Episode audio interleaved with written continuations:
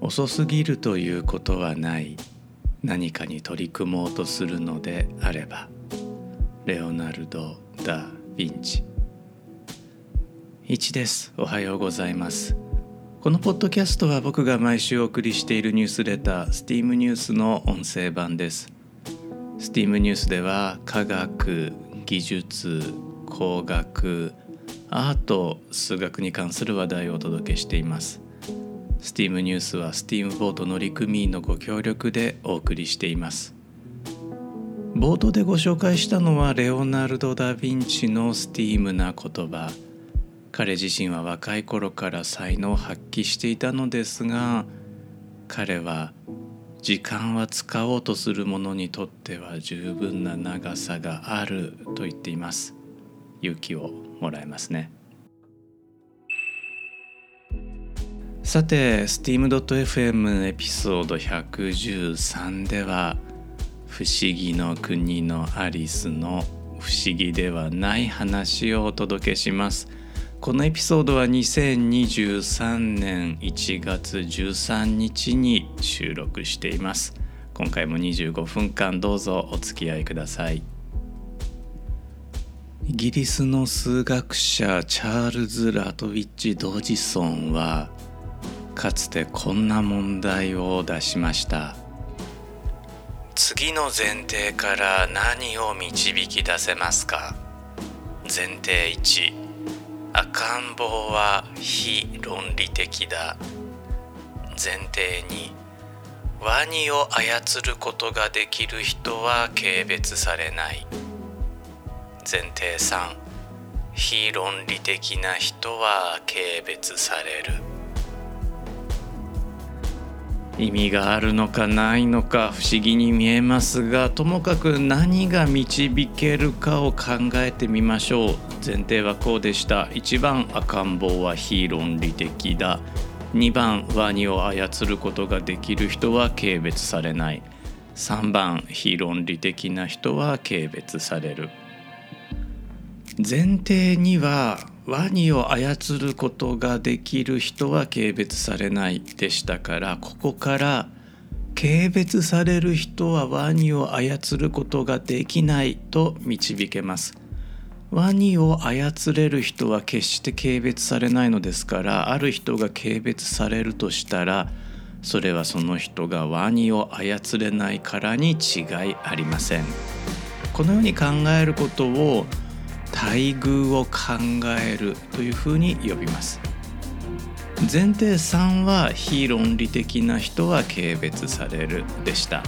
あこれと先ほどの前提2の待遇をくっつけると前提3は非論理的な人はワニを操ることができないというふうに導くことができるわけですね。最後に前提1赤ん坊は非論理的だを考えてみます。前提に前提3とくっつけると結果として赤ん坊はワニを操ることができないが導けます。赤ん坊はワニを操ることができない。これで全ての前提を使い切りましたのでこの赤ん坊はワニを操ることができないが結論になります。もちろんこの待遇を考えてワニを操ることができれば赤ん坊ではないと答えても正解になります。このような問題をロジックパズルというふうに呼ぶんですね。ドジソンはロジックパズルの名手かつパイオニアでもありました。彼の後継者にはアメリカの数学者マーティン・ガードナーや同じくアメリカの数学者レイモンド・スマリアンがいます。面白いことに2人とも手品師でもあったんですよね。特に数学者レイモンド・スマリアンは「この本の名は?」という本を書いているんです。これどう答えたら正解なんでしょうね。本といえば小説「ハリー・ポッター」僕も大好きな小説。です小説「ハリー・ポッターと賢者の石」の中で、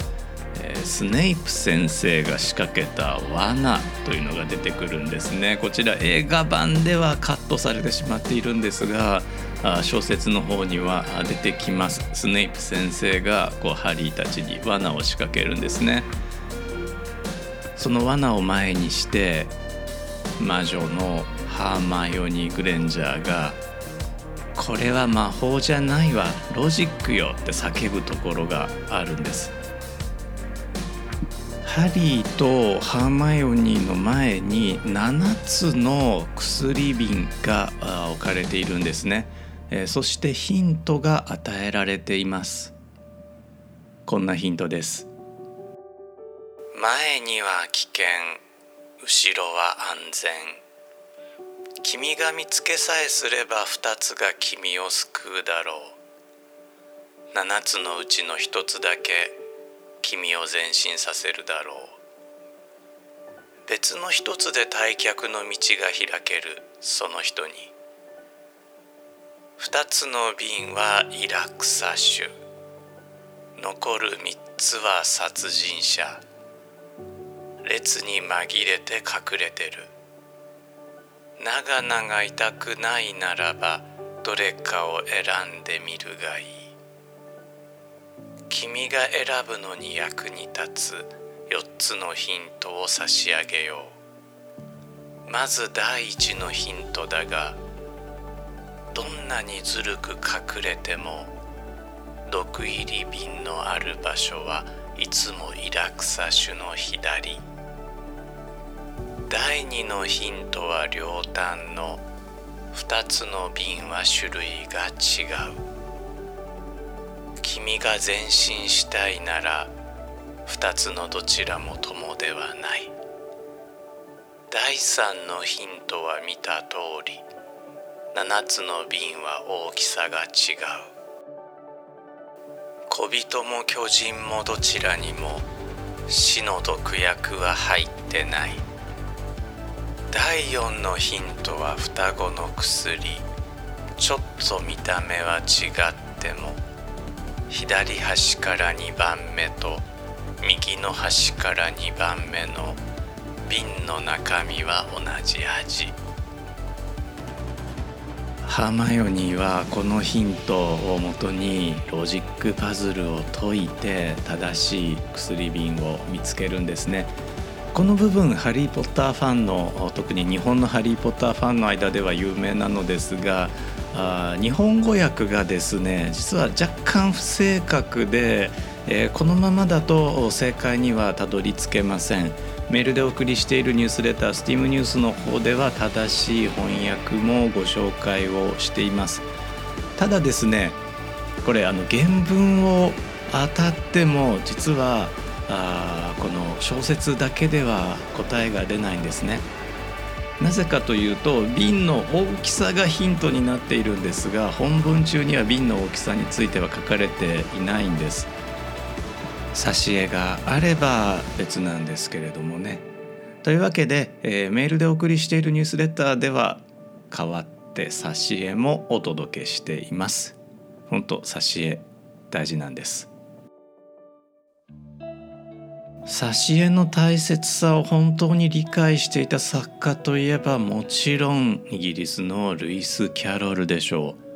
不思議の国のアリスの作者ですね。彼は看板画家ジョン・テニエルを口説きに口説いてアリスの挿絵を描いてもらいました。有名なアリスの挿絵やチェシャ猫というねえー、似たと笑った猫の挿絵なんかも目にしたことがあるかもしれません。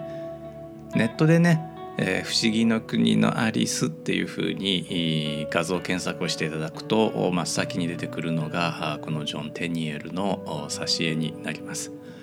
ハーフトーン印刷技術のなかった時代ですから完全にペン先だけで陰影を表現しているんですね。これ本当にねこう絵がうまくないと描けないですよ。まあ、例えて言うと宮崎駿さんが、まあ、ほぼ、まあ、このペン先だけで陰影をつけていてさらっとね1枚スクリーントーンで、えー、まあ、服の色であるとか、まあ、水面の様子とかをね描かれるんですが彼もほぼペン先で陰影を描かれているので、うん、それに近いかもしれません、まあ、つまりすごい画力があるということです。不思議の国のアリスは作家ルイス・キャロルが少女アリス・リデルのために語ったストーリーを元にしたものです。不思議の国のアリスはビクトリア朝にあたる1865年に刊行されました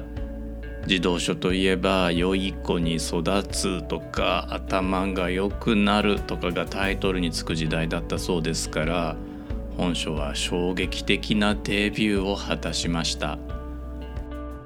ルイス・キャロルが挿絵にこだわった理由は彼がグラフィカルなものに多大な興味を示していたからに他なりません。例えばコンクリートポエトリーという、えー、視覚に訴える詩を不思議の国のアリスの中にも登場させているんですね。えー、ネズミの尻尾っていう詩があるんですけれどもこの詩がですね、えー、ネズミの尻尾のようにこうくにゃくにゃくにゃくにゃってね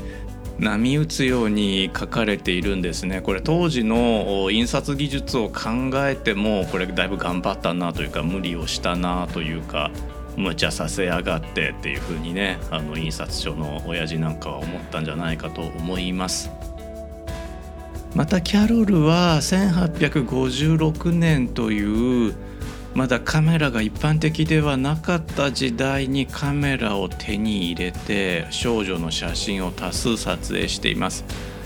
1856年ですから写真フィルムはまだありません写真乾板もまだありません写真出版という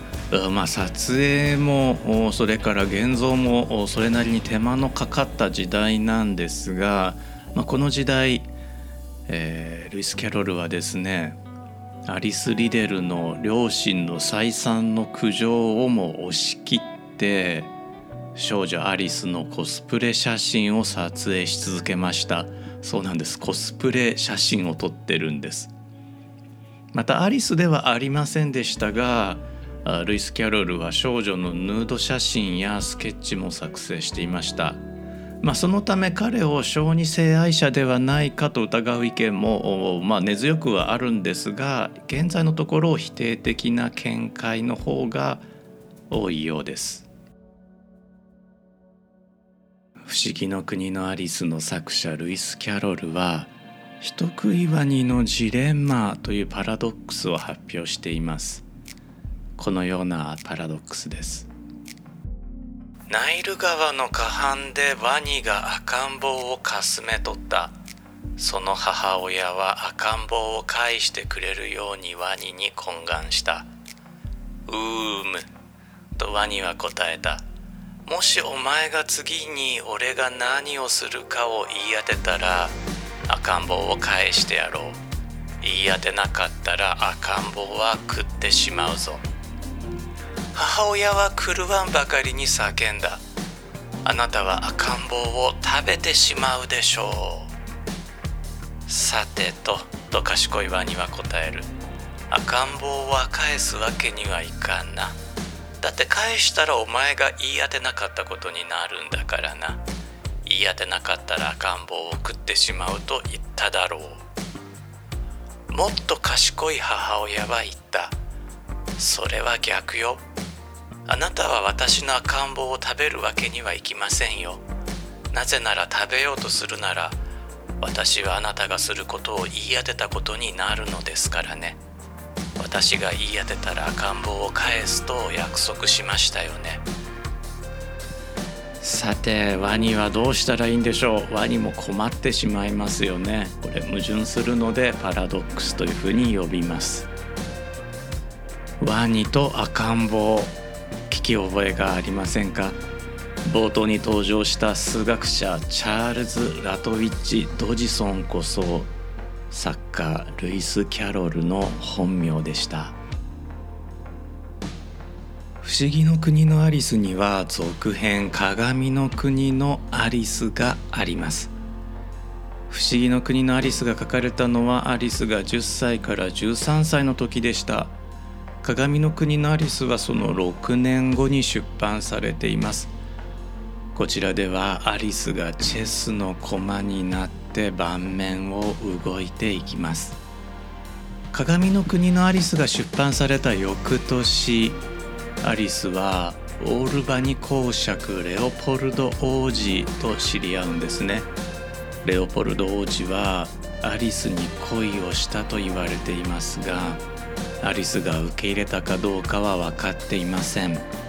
身分の違いもありましたしまあビクトリア朝時代ですからね、え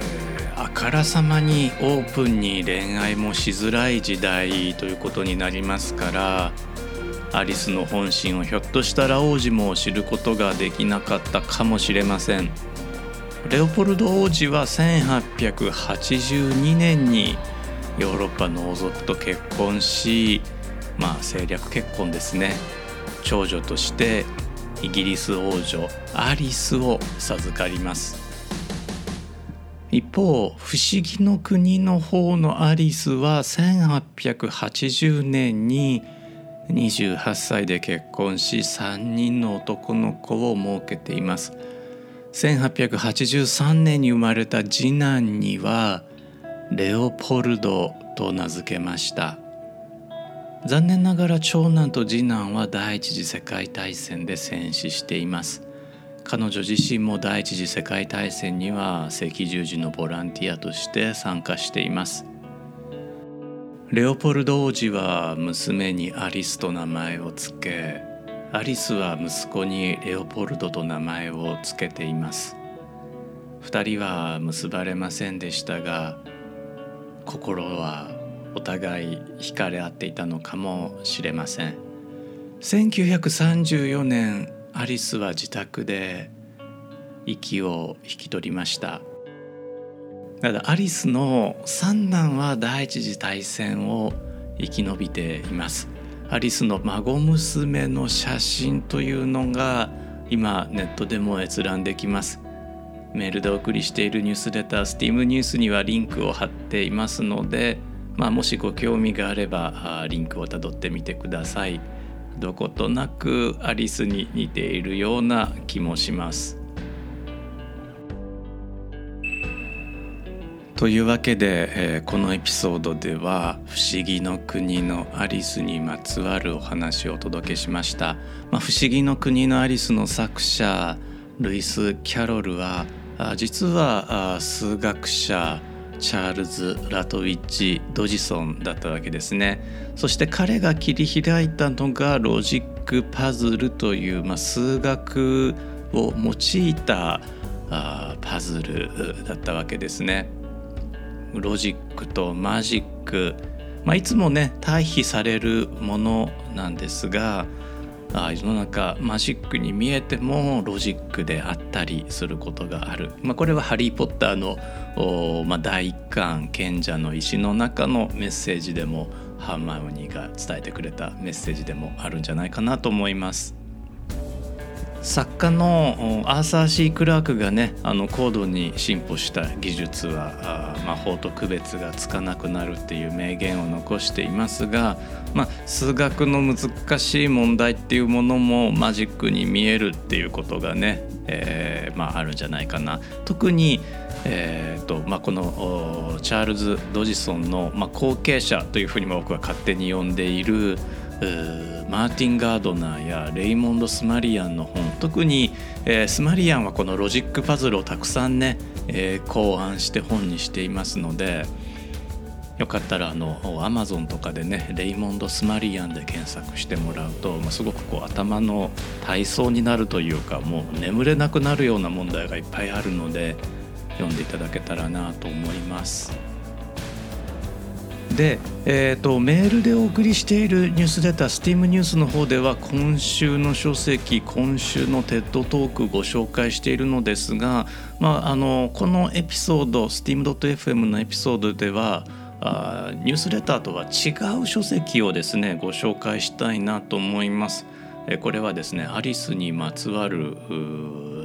まあ、短いストーリーでえ、僕の大好きなアイザック・アシモフがあ書いたミステリー短編、えー、と今手元にあるんですけどもね「えー、黒苔雲の会」の第1巻ですね。えー、残念ながらデジタル化されていないので僕もあの紙の本をわざわざあ購入してあの以前持っていたんですけれどもねあのいずれデジタル化されるだろうと思って引っ越しのタイミングで捨てちゃったんですがしまったまだデジタル化されてないと思ってもう一度紙の本を購入し直したという本です。この本の中に、えー、第1巻なんですが、えー、めくっていくとですね、えーと、エピソード11ですね。これ全部で、えーと、12話ずつ収録されてるんですがそれの第11話第1巻の11話に「不思議な省略」というタイトルの短編が入っています。これがですね不思議の国のアリスを題材にした、まあ、短編推理小説になっているんですね。すごく面白いです。実はこの steam.fm そしてニュースレター steam ニュースの内容をお届けするのにこの本を、えー、ヒントに書こうかなと思ったのですが、まあ、やはりアリスといえば同時尊のロジックパズルかなと思って、えー、方向転換して、えー、今回お届けしたようなね、えー、内容にしました。さてさて、えー、今週はですね日曜日月曜日と将棋の王将戦がありました、まあ、僕は将棋ど素人なのですがあ YouTube でね中継があったので、えー、藤井聡太王将と挑戦者羽生善治九段の、まあ、将棋を拝見していたのですがいやもう僕みたいなど素人でも感動するぐらいすごい名曲でした。最後にはね、まあ、偶然なんですがもう腰抜かすような演出効果まで現れてしまってもう将棋ってなんかこう1対1のゲームじゃなくて2人で棋譜を作り上げるという、まあ、アート活動なんだなっていうこと、まあ、名人同士のね、えー、対戦になるとそういうことなんでしょうね。なんてことをね、えー、感じたあ、まあ、週の始まりでした。将棋については STEAM ニュースの第69号去年のねちょうど今頃お送りした第69号で、えー、触れています。棋士藤井聡太の戦う世界というタイトルなんですがこちらですねあの無料公開一般公開しています。あのウェブにアクセスしていただければ見ていただくことができます。メールアドレスとかをね登録しなくても読めるようになっていますので、まあ、もちろん登録していただけると大変嬉しいんですがあまあ参考程度に読んでもいいよという方もぜひねアクセスしていただけたらなと思います。最後にお知らせです、えー、この steam.fm ではコーヒーの差し入れを受け付けております。大変厚かましいお願いで恐縮なのですが概要欄にコーヒーの差し入れのリンクを置かせていただいております。すでにですね、えー、何名かの方からコーヒーの差し入れをいただいております。あの本当にありがとうございます。あの大切に使わせていただいております。これあのコーヒーだけじゃなくてああなんかこう聞いてくださってる方がいらっしゃるんだというね、えー、実感になってまた次のエピソードを頑張ろうというね、えー、気持ちにもなります。あの本当にありがとうございます。今週末はあ共通テスト、まあ、もしね受験生の方聞いていらっしゃればですね平常心で試験会場に向かっていただければなと思います。最後まで聞いてくださってありがとうございました。steam.fm の1でした。